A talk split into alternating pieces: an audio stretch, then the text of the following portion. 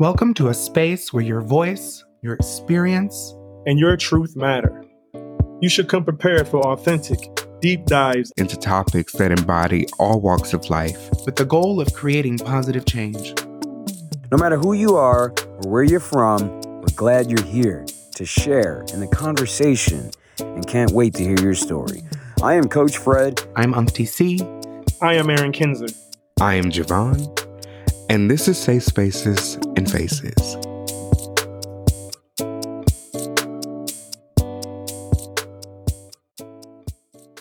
What's up? What's good, y'all? It's Umpty C. We are back again. we are starting to form habits here, so that's good. That's good. What's the tea? What's been going on? Shit, Mm-hmm. what's tea? What's tea? So, hey, What's the we're- tea with Uncle C? Come I on, mean, Unc. I like the feedback we're getting. You know, we've got some adjustments to make over time as we get audio right and and we get Mhm. things together. We get we get content together. We get some things. We get our flow in. I, I really think that what we've created though is a great foundation. And I'm really just thankful that we keep showing up. And again, still not blocked. So we're doing something right. Uh, I, you know, last week I thought last week was really beautiful. I really enjoyed the vulnerability. I enjoyed the openness and learning about you guys. Um, I've known you guys for varying degrees of time, and I can now say that I know each of you a little bit more, and I appreciate that. And not just for sharing that with me, but sharing that openly with anyone in the world that might hear what we have to say. That's what it's all Right. about. Safe Spaces and faces. I mean, that's what we're supposed to do. Is what we came here for. Yeah, and I appreciate you creating this platform for us to allow us to be open and vulnerable and share our personal experience. Because to be honest with you, like I said last week, you have to have a community and an area that is of people that have sh- that can share freely share their experience. Because to me, that is the beginning spot of healing. Is that you have to Right. feel okay to share your experience and it's free of judgment. So I thank you for getting us together to get uh, to uh, to be able to tell our story. And I thank all the people that are listening and or either watching and give us that feedback. We we really appreciate you. We're we're not just here to listen to ourselves or have a conversation with ourselves. We're here to have a conversation with you out there listening to us. So we Mhm. greatly appreciate when you give us feedback, whether it's through a DM, a text message, an email, or a video. So I just want to give that shout out to our audience. Now we are expanding our reach with social media, taking on Twitter, taking on I'm sorry, taking on the X. TikTok. The, X, the TikTok, It's it's gonna always be Twitter. right? But um, I really appreciate you guys for helping me put that together and elaborate and expand our reach. That, that means a lot. Of course. But just to kind of recap, we talked about childhood. Those formative memories, those those beginning experiences shape how we move through adolescence. We grow into our teen years, we become a young adult. Those experiences sometimes make or break us.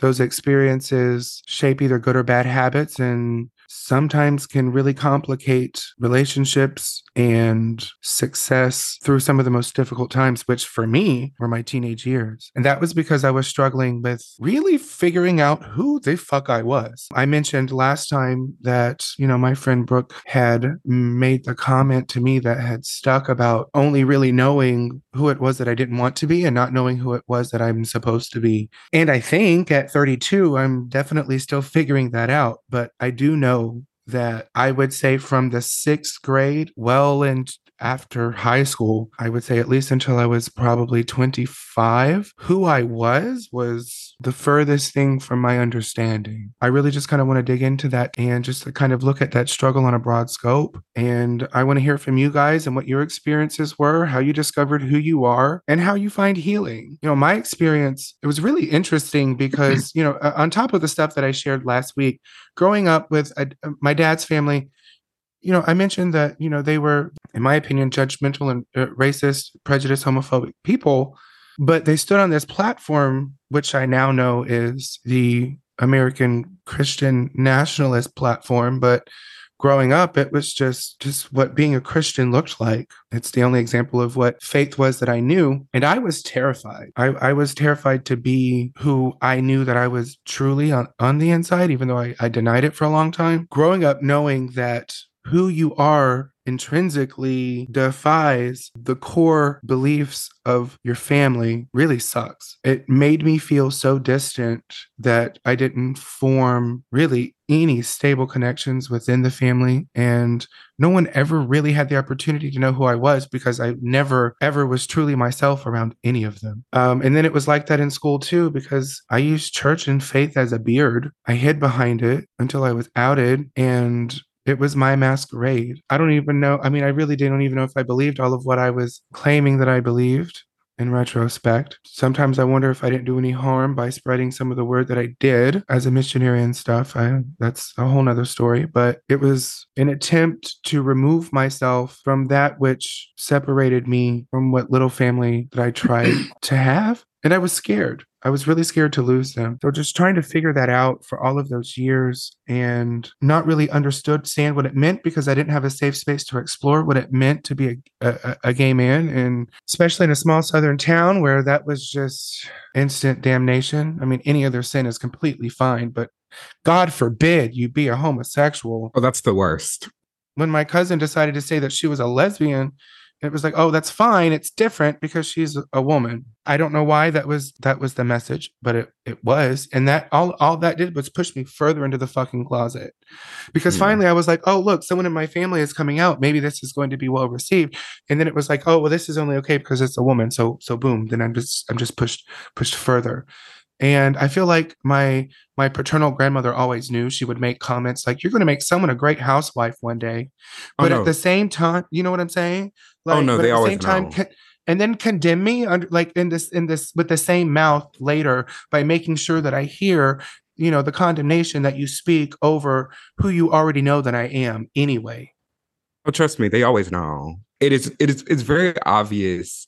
Um and and me and you and I can relate because both of us are like a part of the alphabet mafia, as you call them. But like it, they always know. And it's always something that they try to like deny. You know, they have to go through their like their own process with it we are already struggling with our identity, especially as teenagers, when you start to really understand yourself just a little bit more and become a little bit more self aware. But in reality, like the people around us, most times they already know. It's not a secret to them. But I think that they have to go through their own process of understanding it first and accepting it and a lot of them can't do that for some reason. A lot of a lot of people feel like, okay, well, if I accept it and you know, yada yada yada, then I'm accepting sin. When in reality, it's like, no, you're accepting the person who came out of you. You know what I mean? You're accepting the person that's in your family. They're still the same person. They might, you know, they might, you know, like to have rendezvous with, you know, other men. Like it's okay. It's it's okay. It's nothing wrong with it. It's just they have to go through their own kind of journey with it. And if they accept it, okay, great. It's it's it's all love. If they don't, then it's, you know, that's on them. Right, but that's only something that you can say in hindsight. But during the experience, when It's you already scary. know that they're so vehemently against it, and you are in a community of five thousand people or less, and Yeah. ninety percent or more have the same Mhm. belief, and you don't have the opportunity to reach out to someone for the proper Guidance. the, the proper guidance, right? The proper Mhm. role models. And, and you're not seeing, at least when we were growing up, you're not seeing queer folks on TV, at least not Nope. painted in a proper light. You're not Mm. having access to any kind of other materials that represent who you are. So finding it out, growing up, just discovering the internet as it was coming alive and as it was growing as we were, that was the only option we had. And that was a really dark and scary place, especially, you know, once we were, you know, in what fifth or sixth grade and started having the internet in our homes. I mean, it is, it is, it is scary because I remember my own experience just having moments where I felt like, okay, well, one, I'm already hit with a double whammy because I'm both black and gay. So that within Right. itself is kind of like my identity is like, am I a black man first or am I or am I a gay man first? Which one is it? You know, outwardly, superficially, people are gonna see that I'm a black man walking into a room, but as soon as I open my, my mouth, rainbows fly out. So it's kind of like Right. that kind of it's kind of like okay well which one am i first and which one will be accepted when i walk into a room and people with people who don't look like me or people who i know feel a certain type of way about my quote unquote lifestyle. So it is very difficult to find yourself within that because especially growing up in a small town because my the, the town i grew up in is super small and like it's accepting to a degree. There are certain people that could get away with it and then other people where it was like ill you're disgusting yada yada yada i personally had kind of both in my own experience it was the people who fuck with me we good, we great. You know who I am, you know my sexuality, you accept me for that. And then the people who just didn't. And it was because of the way that they grew up, the way that they, what they were taught. So finding myself in a world that was telling me that you're this or you're that was difficult in a sense.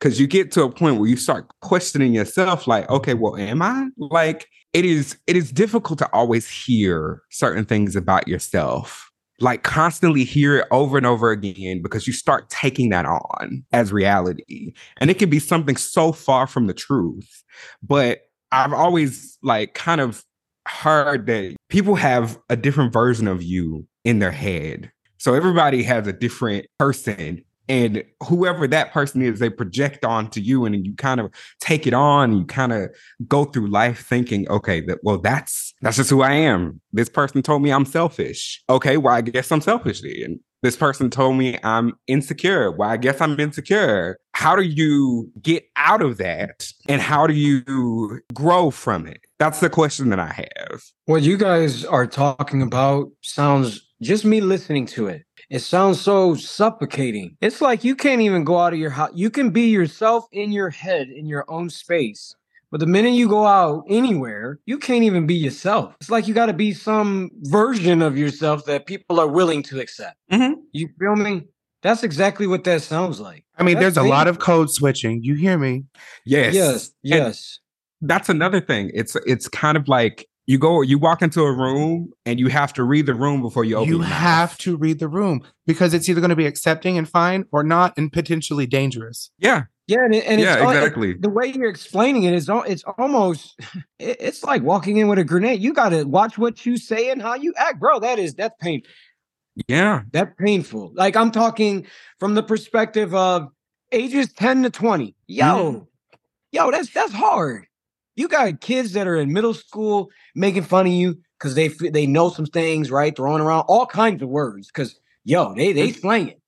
Oh, and yeah. then oh, you yeah get right. into high school Right. you feel me? You get into high school with these same kids and they slanging something worse.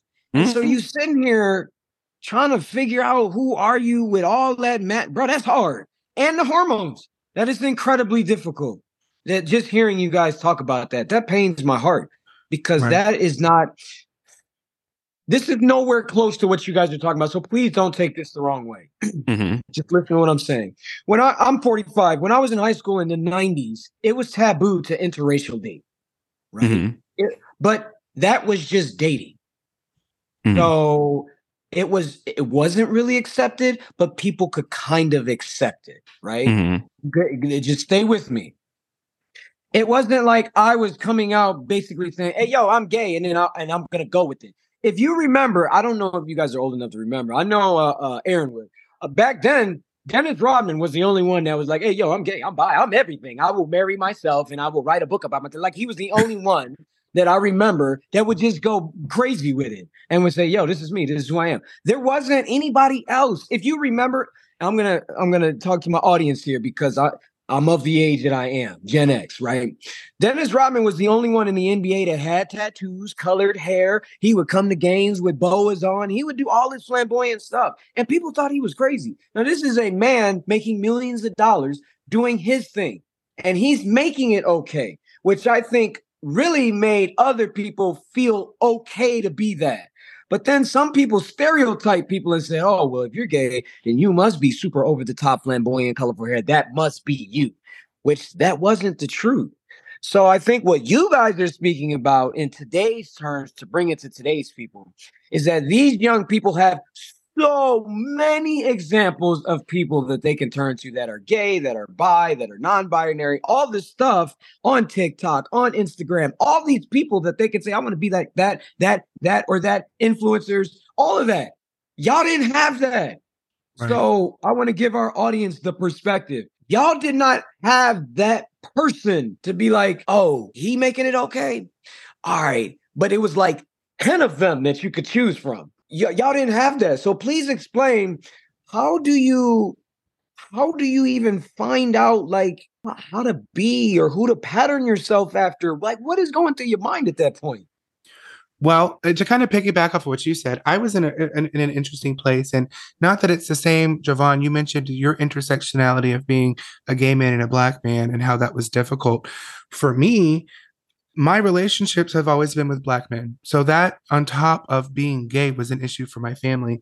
And in the South, there are times when I go out and I'm with someone and I just feel uncomfortable because the whole time I'm sitting down to eat, I'm being stared at and people are snickering and people are talking. And so not only did I not have representation of just a gay role model, but I didn't have that um, melding of races and ethnicities. There wasn't that positive example of what it looked like to not have such strong opinions of another race just be, just based on the color of their skin. So there was never anything for me to look at and, to follow and like i said before you just had to make your fucking way you just you just said well we're just going to try this and see what the fuck happens throw the throw the shit at the wall and see what sticks I mean, you know, you just deal with not having a role model and you g- get old enough and you sneak out and you're sneaking people in when no one's home and you're sneaking out and using apps. And once those finally became available oh. and you're oh. doing things when no one's looking and you're going to nightclubs when you're not supposed to. And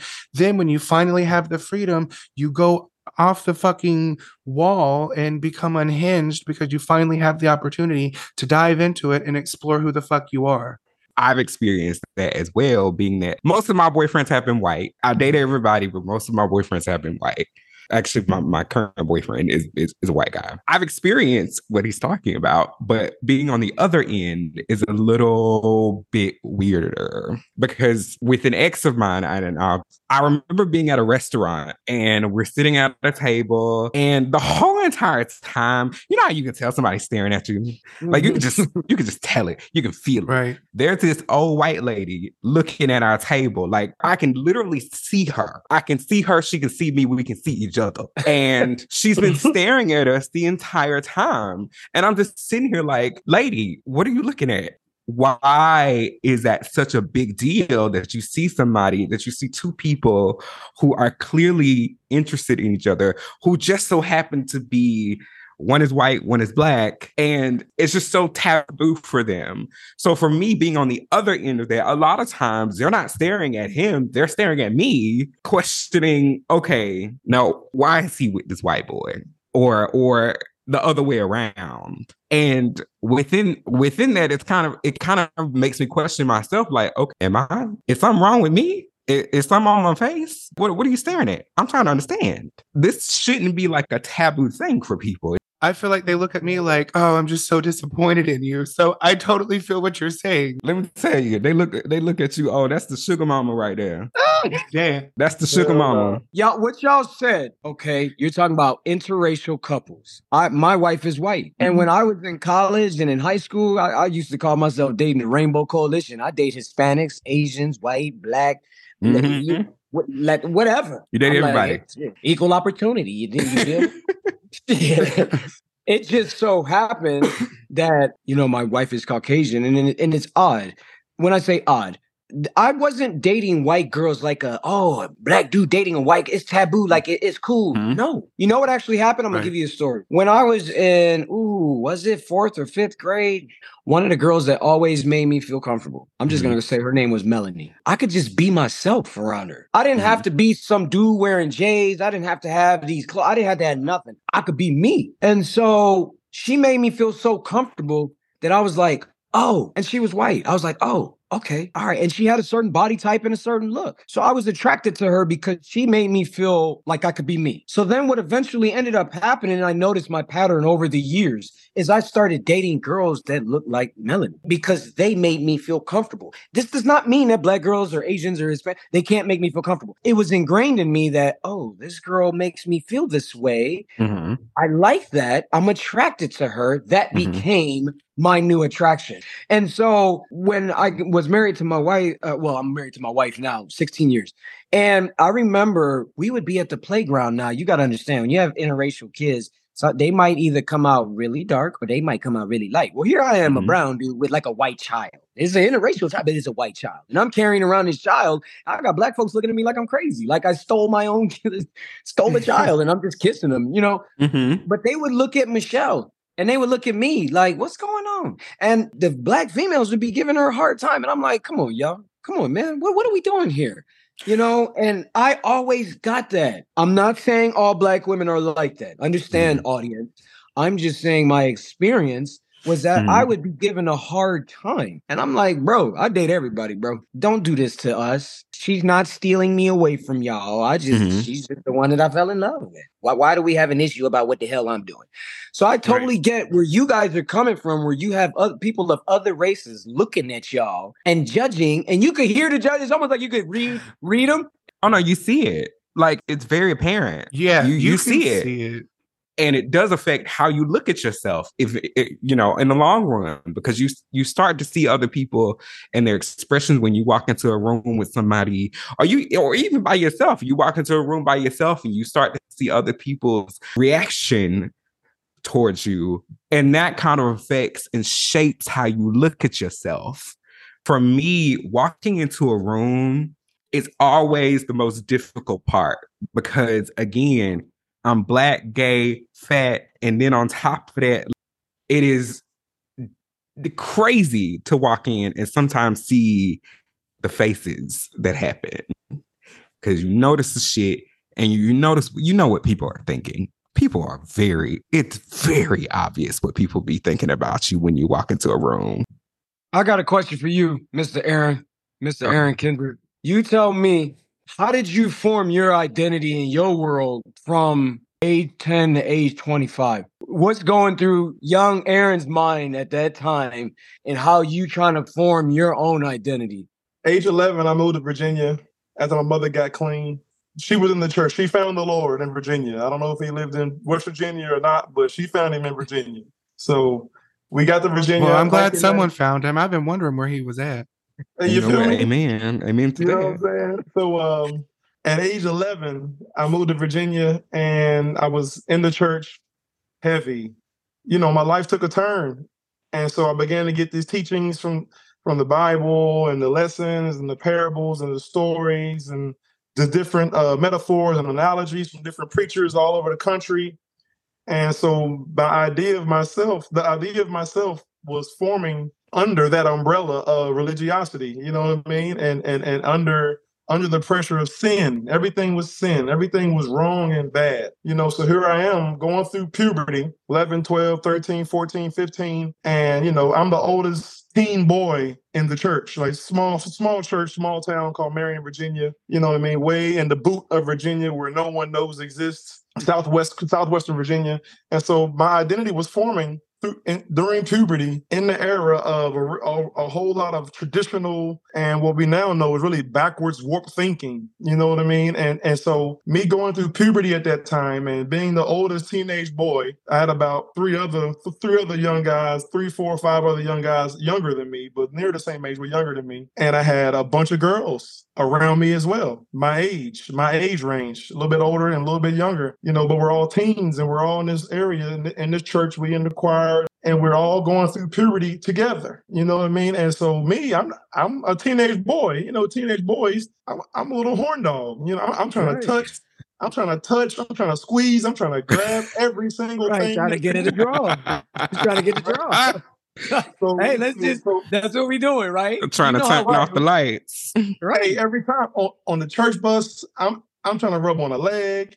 I'm trying to rub on. A, I'm trying to rub on. A, I'm trying to rub on some breasts. I'm trying to do Right. anything to get to get my little guy to stand up. You know what Mhm. I mean? And I tried my damnedest, but but I now know, looking back in hindsight, that that was just nature running its course. Yeah. But in the moment during that time, I was told that I was sinning. I was told that I was wrong. I was told that I was bad. Even when I had sex for the first time, me, the girl, under uh, under the religious pressure and the teachers that were under, she goes and confesses to the pastor or to somebody that she had sex. And now me and her both are what's called set down out of the choir. So we can't sit, so we can't sing in the choir that Sunday when all the other kids, our peers, are up there in the in the choir stand singing. Me and her got to sit out with the rest of the church in the congregation like a scarlet letter. And I was growing up at this time made to feel that, you know, being normal, wanting to have sex, wanting to touch girls, going through these phases that I didn't know what it was. We now know it's puberty, but Yeah. I was made to feel that I was wrong and that I was bad. And I still use the term backslide. I said it the other day on, on the podcast that uh, I used the I used the phrase backslide. You know what I mean? And the question is backslide from where? Where was I at? What was the pressure that was on me at that time and why?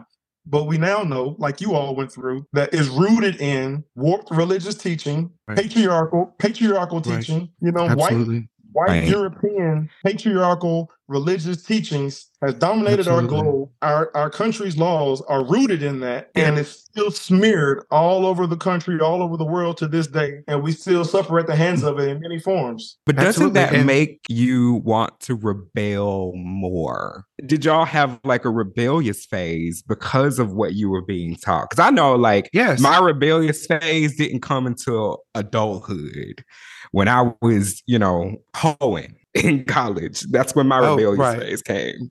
Listen, mine was when I was such a, sucking the preacher's son's dick in the baptism pool. But Oh whatever. my ah! god!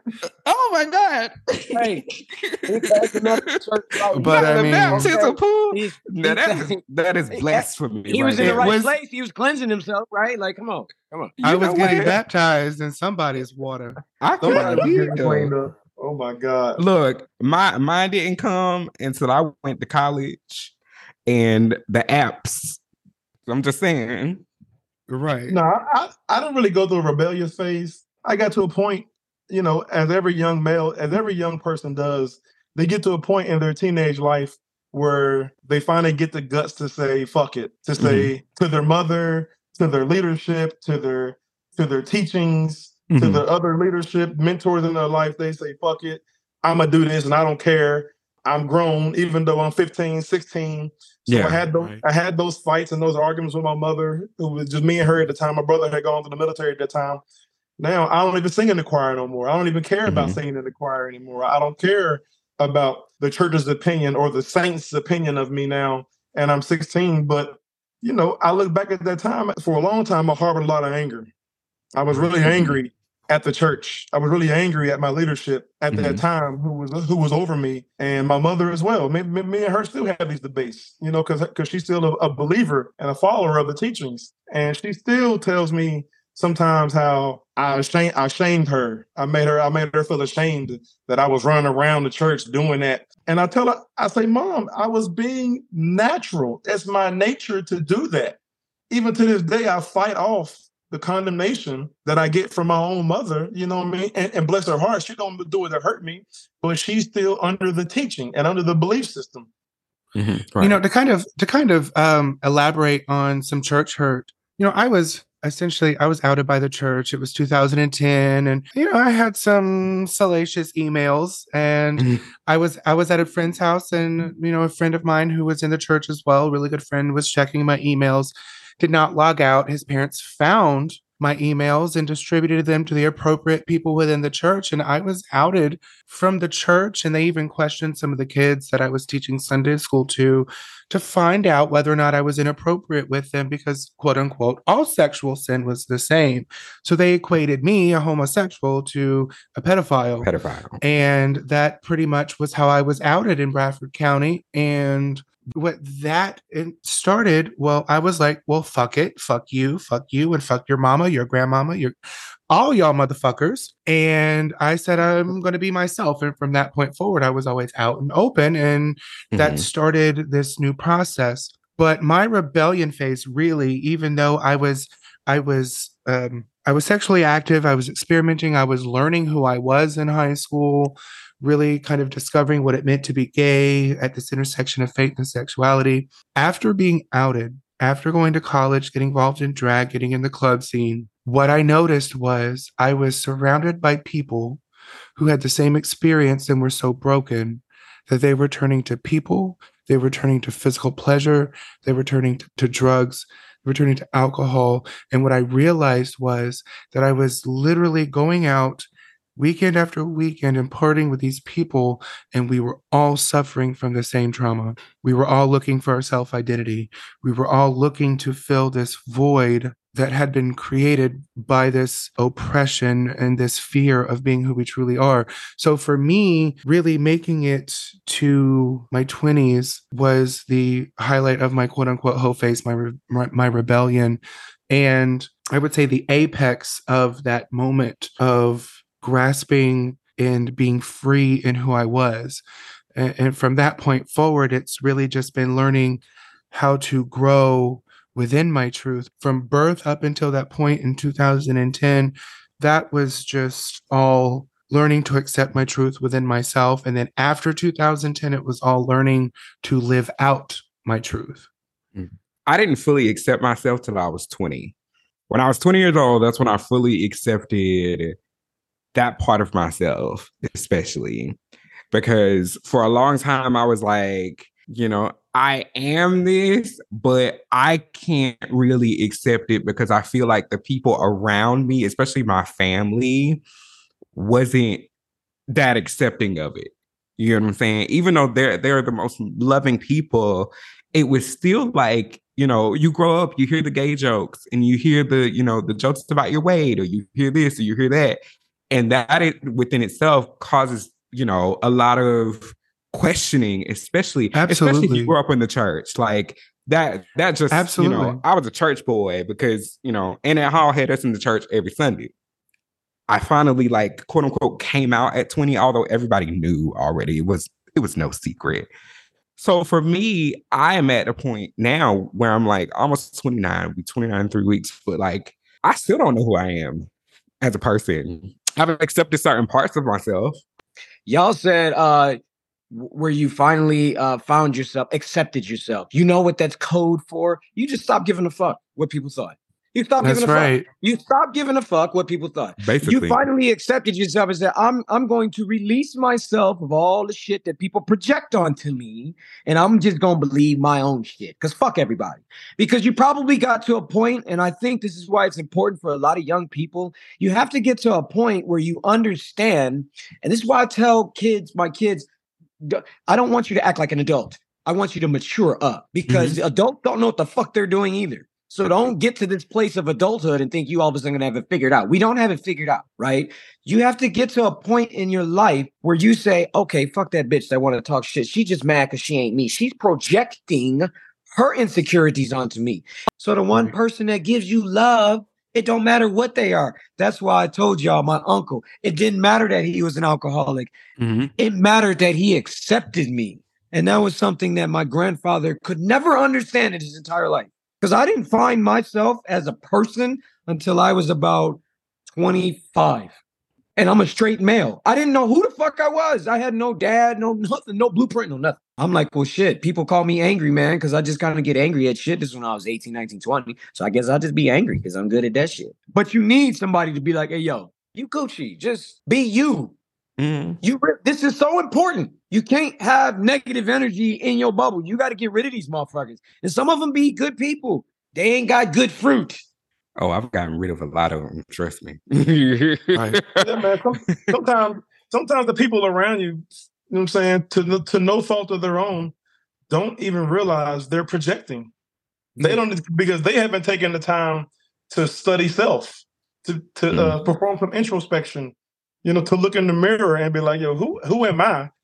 And you know, so so so when they project negativity and, and project their uh, perception onto you of you, sometimes they're not being uh, negative purposefully, but and they don't even realize what they're doing. You know what I mean? People who are in your life who hurt you or helped you, sometimes, most times, don't even know that they helped you or hurt you until you come back and tell them years later or months later or the day later, like, bro, what you did, yo, that messed me up. Or like, bro, what you said, or or, or homegirl, or mama, or brother, or sister, whatever, whoever they may be, what you did to me and what you said to me 10 years ago, I'll never forget that because that had a major effect on me.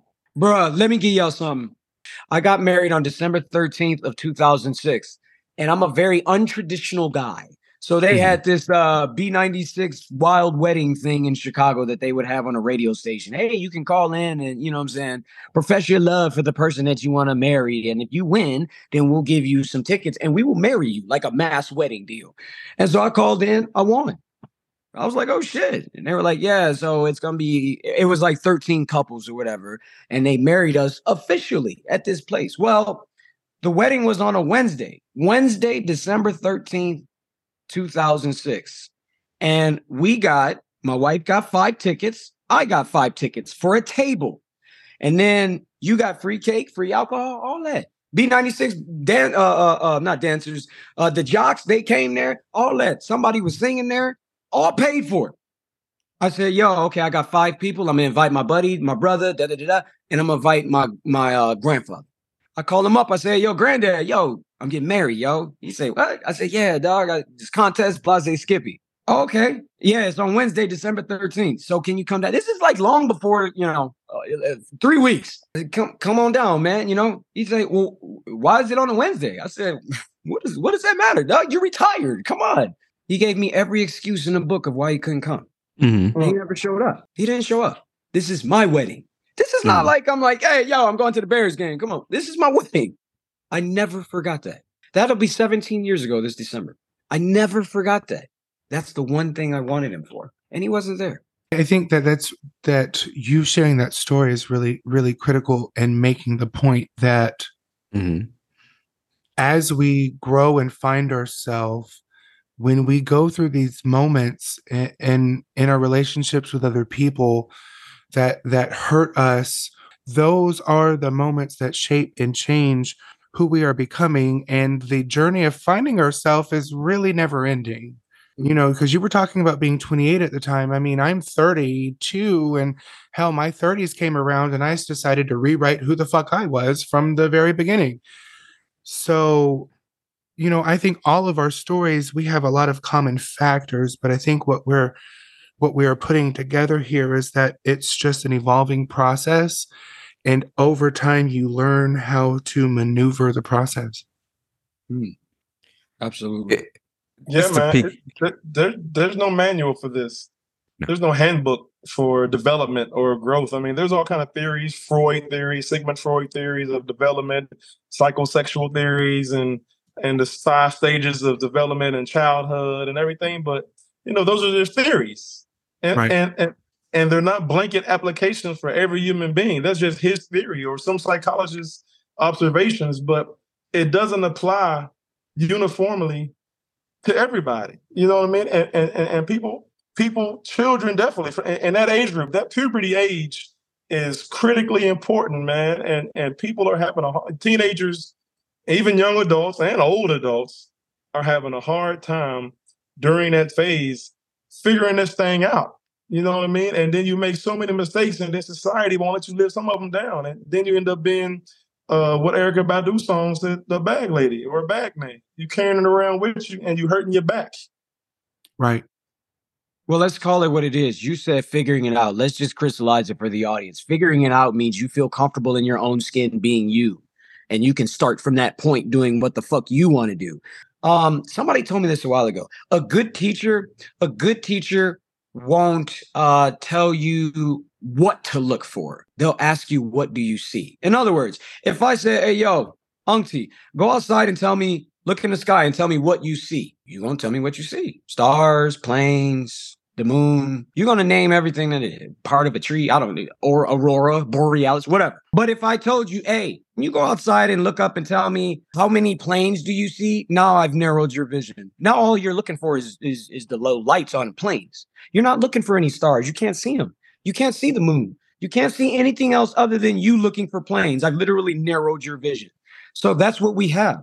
We have people narrowing the vision of kids to the point where an Aaron can't feel okay being himself a horny young teenager like all other teenagers. We got a point where a young Jovan is trying to find himself and he can't feel comfortable being himself because somebody said, yo, that's not appropriate. Or auntie, that's not appropriate. And that's what we have to get out of.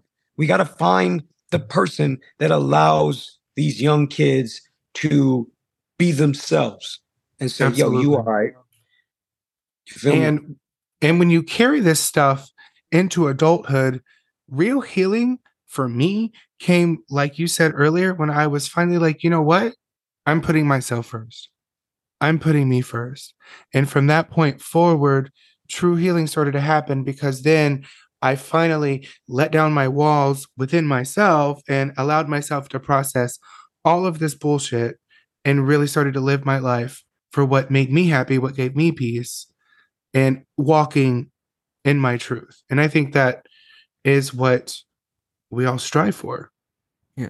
Real healing for me didn't start until I went to therapy. When I started going to therapy and I was forced to listen to myself listen to what I had been through, listen to all the stories, all the, you know, he said, she said, all of that. And for my therapist to be like, do you hear yourself trying to run from it? Because I feared it. It was something that I was like, this is a big old monster that I've created that is oh. staring at me in the face. And because of that, I'm going to run and hide now, am I perfect now? Hell no. That that ain't. I don't think I'll ever be perfect. I don't think anybody will ever be perfect. But am I a better version of myself than what I was two, three years ago? Yeah. You are never going to be the same version of yourself year to year. You know, in five years, I'll be a completely different person, a whole new bitch. I have to become a, a brand new bitch. That's it. Absolutely. You know, I, I think just to kind of tie all of our stories together and just to kind of round this off, you know, those those years when we are discovering ourselves, where what one thing that we kind of all talked about very loosely was discovering sexuality. You know, Fred, you talked about your attraction and how that was very interesting for you as people received you whenever you introduced, you know, your partner and your partner was white and that was a problem. Aaron, you know, in, in your exploration and your coming of age and your your natural course of curiosity and development and being told that it's wrong and not being met with the, the right kind of conversation about how to explore it in a healthy way and how to be natural and and have the right guidance. And me and you Javon with our experience feeling oppressed and wrong and reprimanded and judged without someone really even knowing who we are. So with all of that being said, you guys, I really th- am thankful for your stories. I'm thankful for your input. If we can, if we can be that light, I think that we've been quite successful. Fred, I want you to take us home tonight. Um, if you are a young person listening to this episode and you're between the ages, you're a teenager or you're younger than 25, I want you to understand that there is nothing wrong with you. There is absolutely nothing wrong with you. You are a human.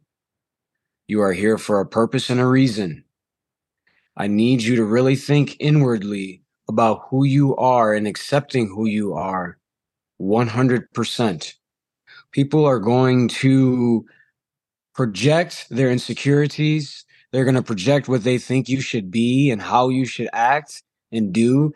And the quicker you understand that none of that shit matters, only thing that matters is what you think about yourself. that will help you get to a quicker understanding of who you are. Nobody has it figured out, y'all. No such thing as figuring it out. It is can you come to your own truth and who you are? So if you are a teenager or you are somebody that's younger than 25, or if you are somebody that's older than 25 and you're still trying to find yourself and you don't feel comfortable, you got four people here that will cheer you on every single goddamn day. So I want you to understand one thing stop giving a fuck about what other people think and live your truth every single day. Period. Much love to our audience. Thank you for opening your space to safe spaces and faces. We hope that you too get involved in the conversation. Remember to like, follow, and share our social media. Tell us your story, share your experience, and together we can make a difference. Until next time, be the change you want to see.